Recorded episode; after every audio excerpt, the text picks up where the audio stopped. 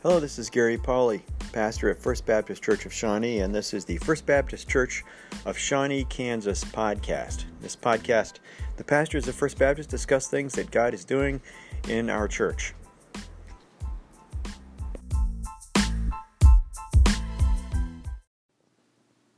Well, thanks for being with us today. We're sitting around uh, the pastor's table. Actually, we're sitting in chairs, but I've got uh, Ben Gum, our pastor of worship here, and Russell Minnick, pastor of youth ministries.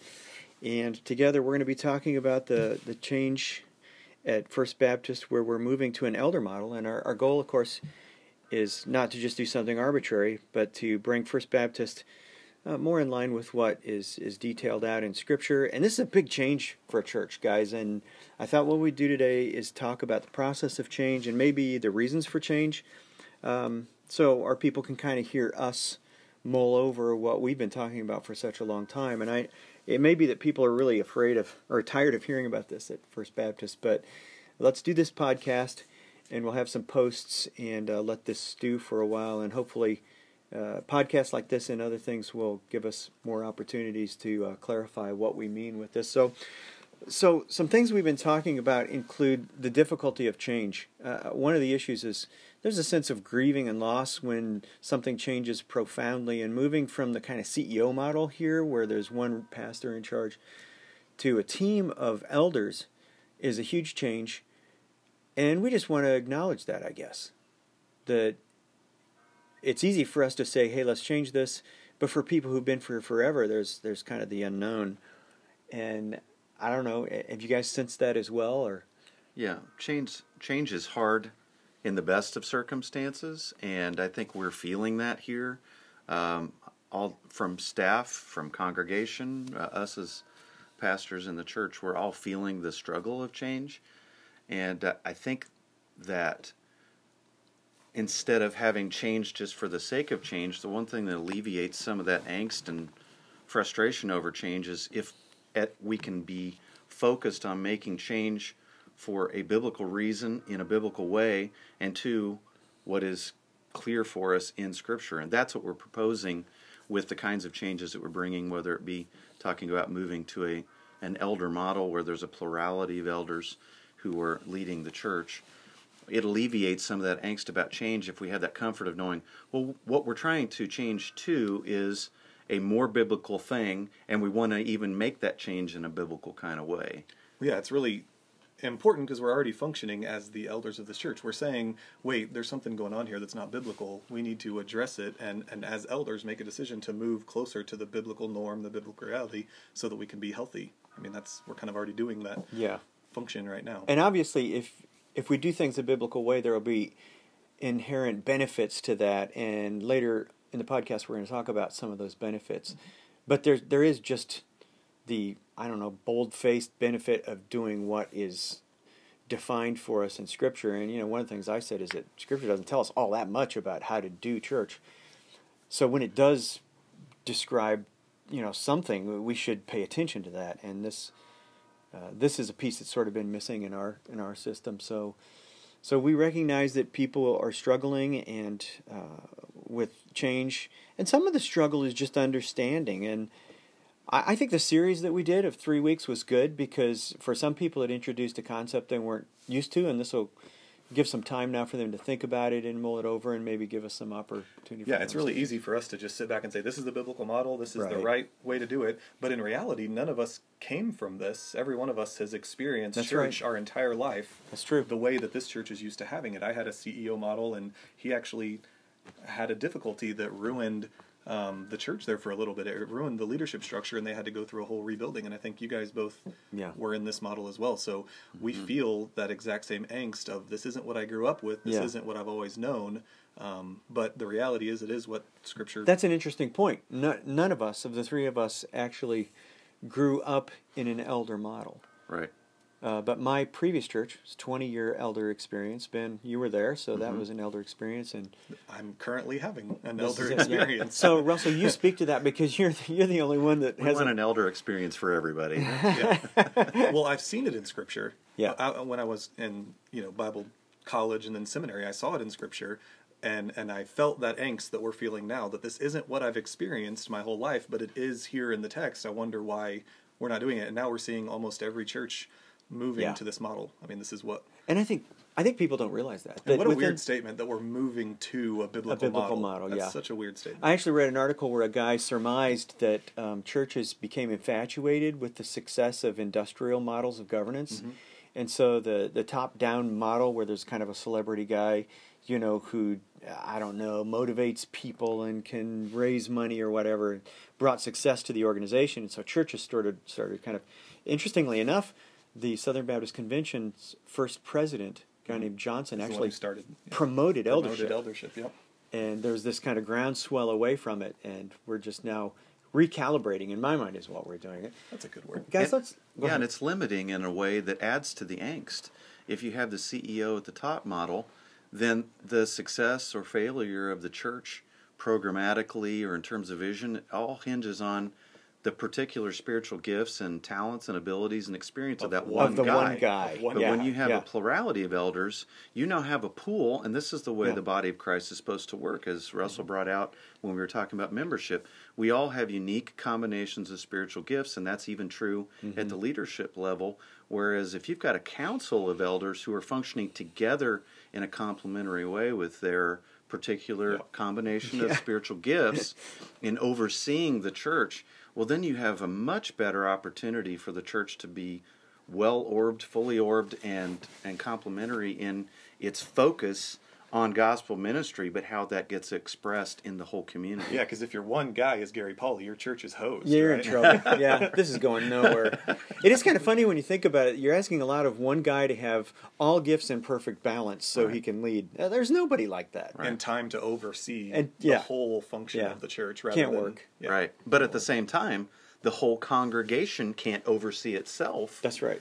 because that hamstrings you in a different Yeah. kind of way where everybody can't lead and that's why God's given us this perfect balance of leadership and We're already kind of we're already kind of talking about it, but so that leads us into some motivations for change in this. So what Mm-hmm. we're not just changing for the purpose of changing. Why would you guys say is our motivation for doing this thing outside of it's what the Bible says? I think we Yeah. all understand, Which is a pretty good reason, That's but- at the very Yeah, top of the yeah. list. It's what the Bible says. But out outside of that, if Right.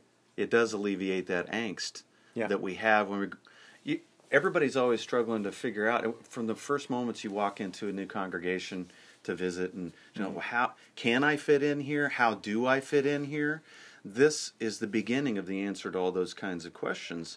When the vision of the church is clear and it's clearly focused on gospel ministry the, mm-hmm. the way the bible would lead us to then you get to you know the secondary and tertiary things of well how does that ministry get done? How are my gifts expressed in this church? Mm-hmm. Well if the elders are free and complementary in that plurality to come together and say we're going to keep this local church in our case first baptist we're going to keep us focused on gospel ministry we're thinking about the high level you know gospel mm-hmm. focus but then as it trickles down to how does that get expressed in all the different gifts that people have in our church now we can help people find the expression of their unique combination of gifts and that that alleviates the angst and frustration of figuring out how do I fit in here and and how do I know whether I can trust Yeah. our leaders to lead well? Yeah. Well, we're if we're going to say it's all there in Scripture, that's the judgment. That's the basis for judging whether we're leading well.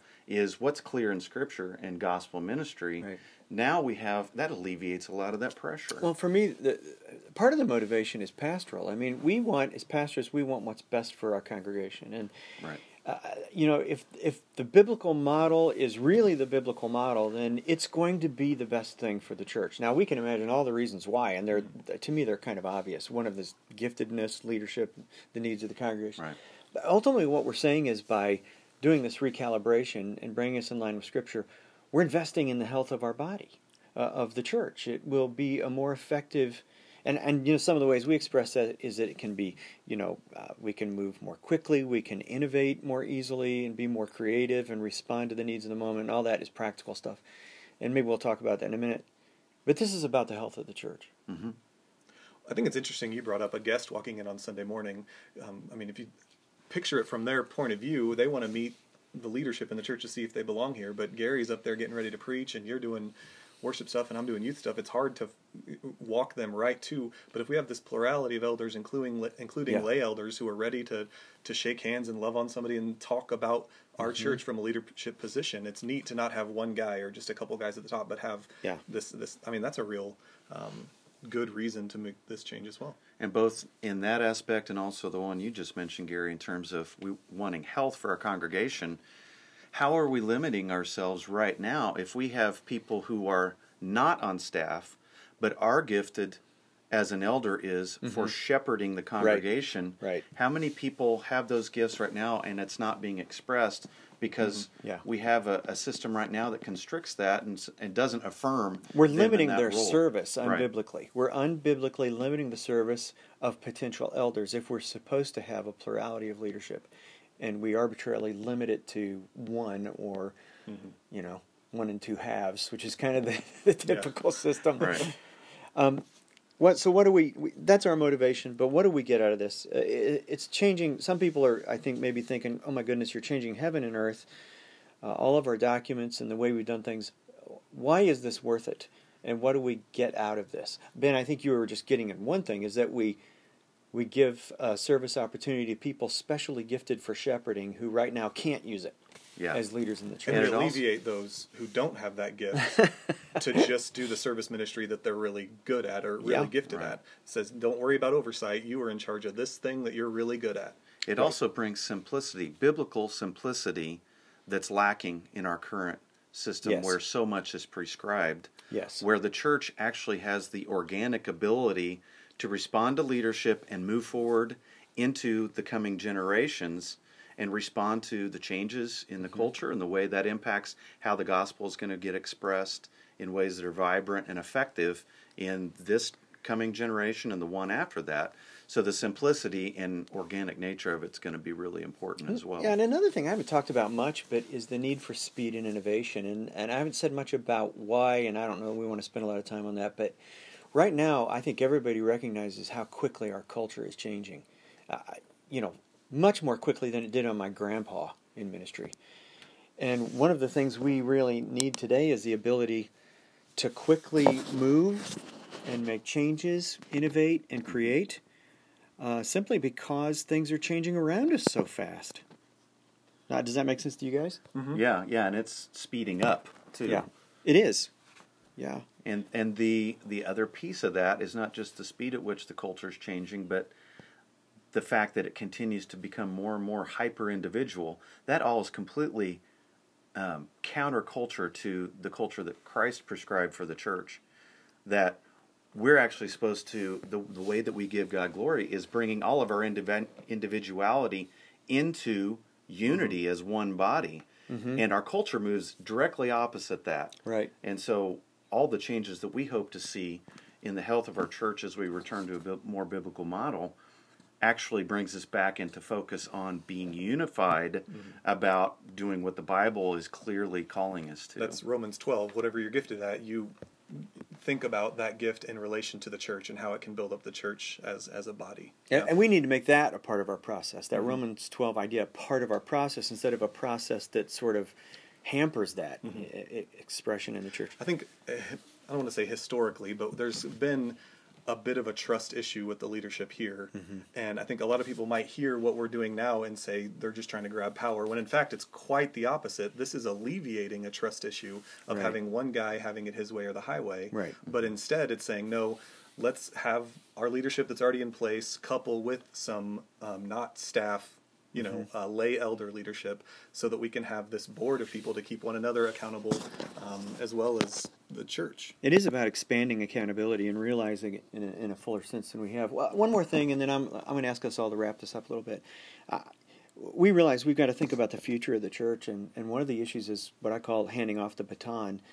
Um, some of this change is about is about recalibrating First Baptist so it is a model that another generation will want because you know the I don't know the the complicated kind of multi-layered, detailed, prescriptive model that we're used to that may have served this church well in, in one season is so what's the word somebody used with you, Ben? It's unorganic. It's Mm-hmm, yeah. there's nothing natural about it, and it certainly isn't quick. And so, in my mind, part of what we're doing is getting ready to hand this off to another generation. Yeah, and our goals are the same thing as the benefits that we see, which is that it's going to bring us to unity about the only thing that unifies us, which is the gospel. That's right. So we come to unity and spiritual health. That's our goal. That's what we're aiming to see. around Scripture. Okay, let, us wrap this up. Uh, Russell, what would you say to kind of bring things to a head? I, I mean, what Ben just said, I would say unity needs to be our what we're hearing out of this whole elder thing. That that change is difficult, but it's not difficult for any moral reason. It's just it's just a difficult thing to not do the thing that we've always done. But when we see clearly that that it'll be beneficial and it'll be I mean, I mean helpful to the church and unifying, um, we just I mean we need to all be on board in the same in the same path that ends at the gospel. Well, good stuff. Ben, would you add to that? Yeah, I'd say amen to that. If, if we're going to seek unity, it's going to be around the gospel, and we're going to find those things that unify us in Scripture. So that's why we're trying to be laser focused on looking at Scripture to see how we should function as a church body today. Awesome. Well, we've been spending a lot of time talking about this. I, I suspect some people are tired of it, and so uh, we're not going to just walk away, but we're going to give this a rest. We're going into Christmas. I'm looking forward to the Christmas season. Actually, the next two weeks we're going to do Amos, and um, you know get back to just regular Bible exposition that we do around here. But people can uh, tune into our, or they can log into our website and listen to some of the sermon series that we called God's design for the church and can review some of the stuff we talked about. And certainly we would love to get emails. We'd love to get phone calls and talk to people about questions they have. What we've really been talking about is the what we want to see happen, not how. The how is a big thing, and that'll be unfolding in this next year. Um, we'll be telling everybody about what that will look like as we kind of figure it out ourselves. But uh, thank you guys for joining me and thank you for listening. Uh, we are planning to have more podcasts so you can hear from us um, bringing some of these conversations we have all the time to you um, by way of podcast. I hope you enjoy it and stay tuned for the next one. Should be coming up quickly. Thanks for tuning in. Bye.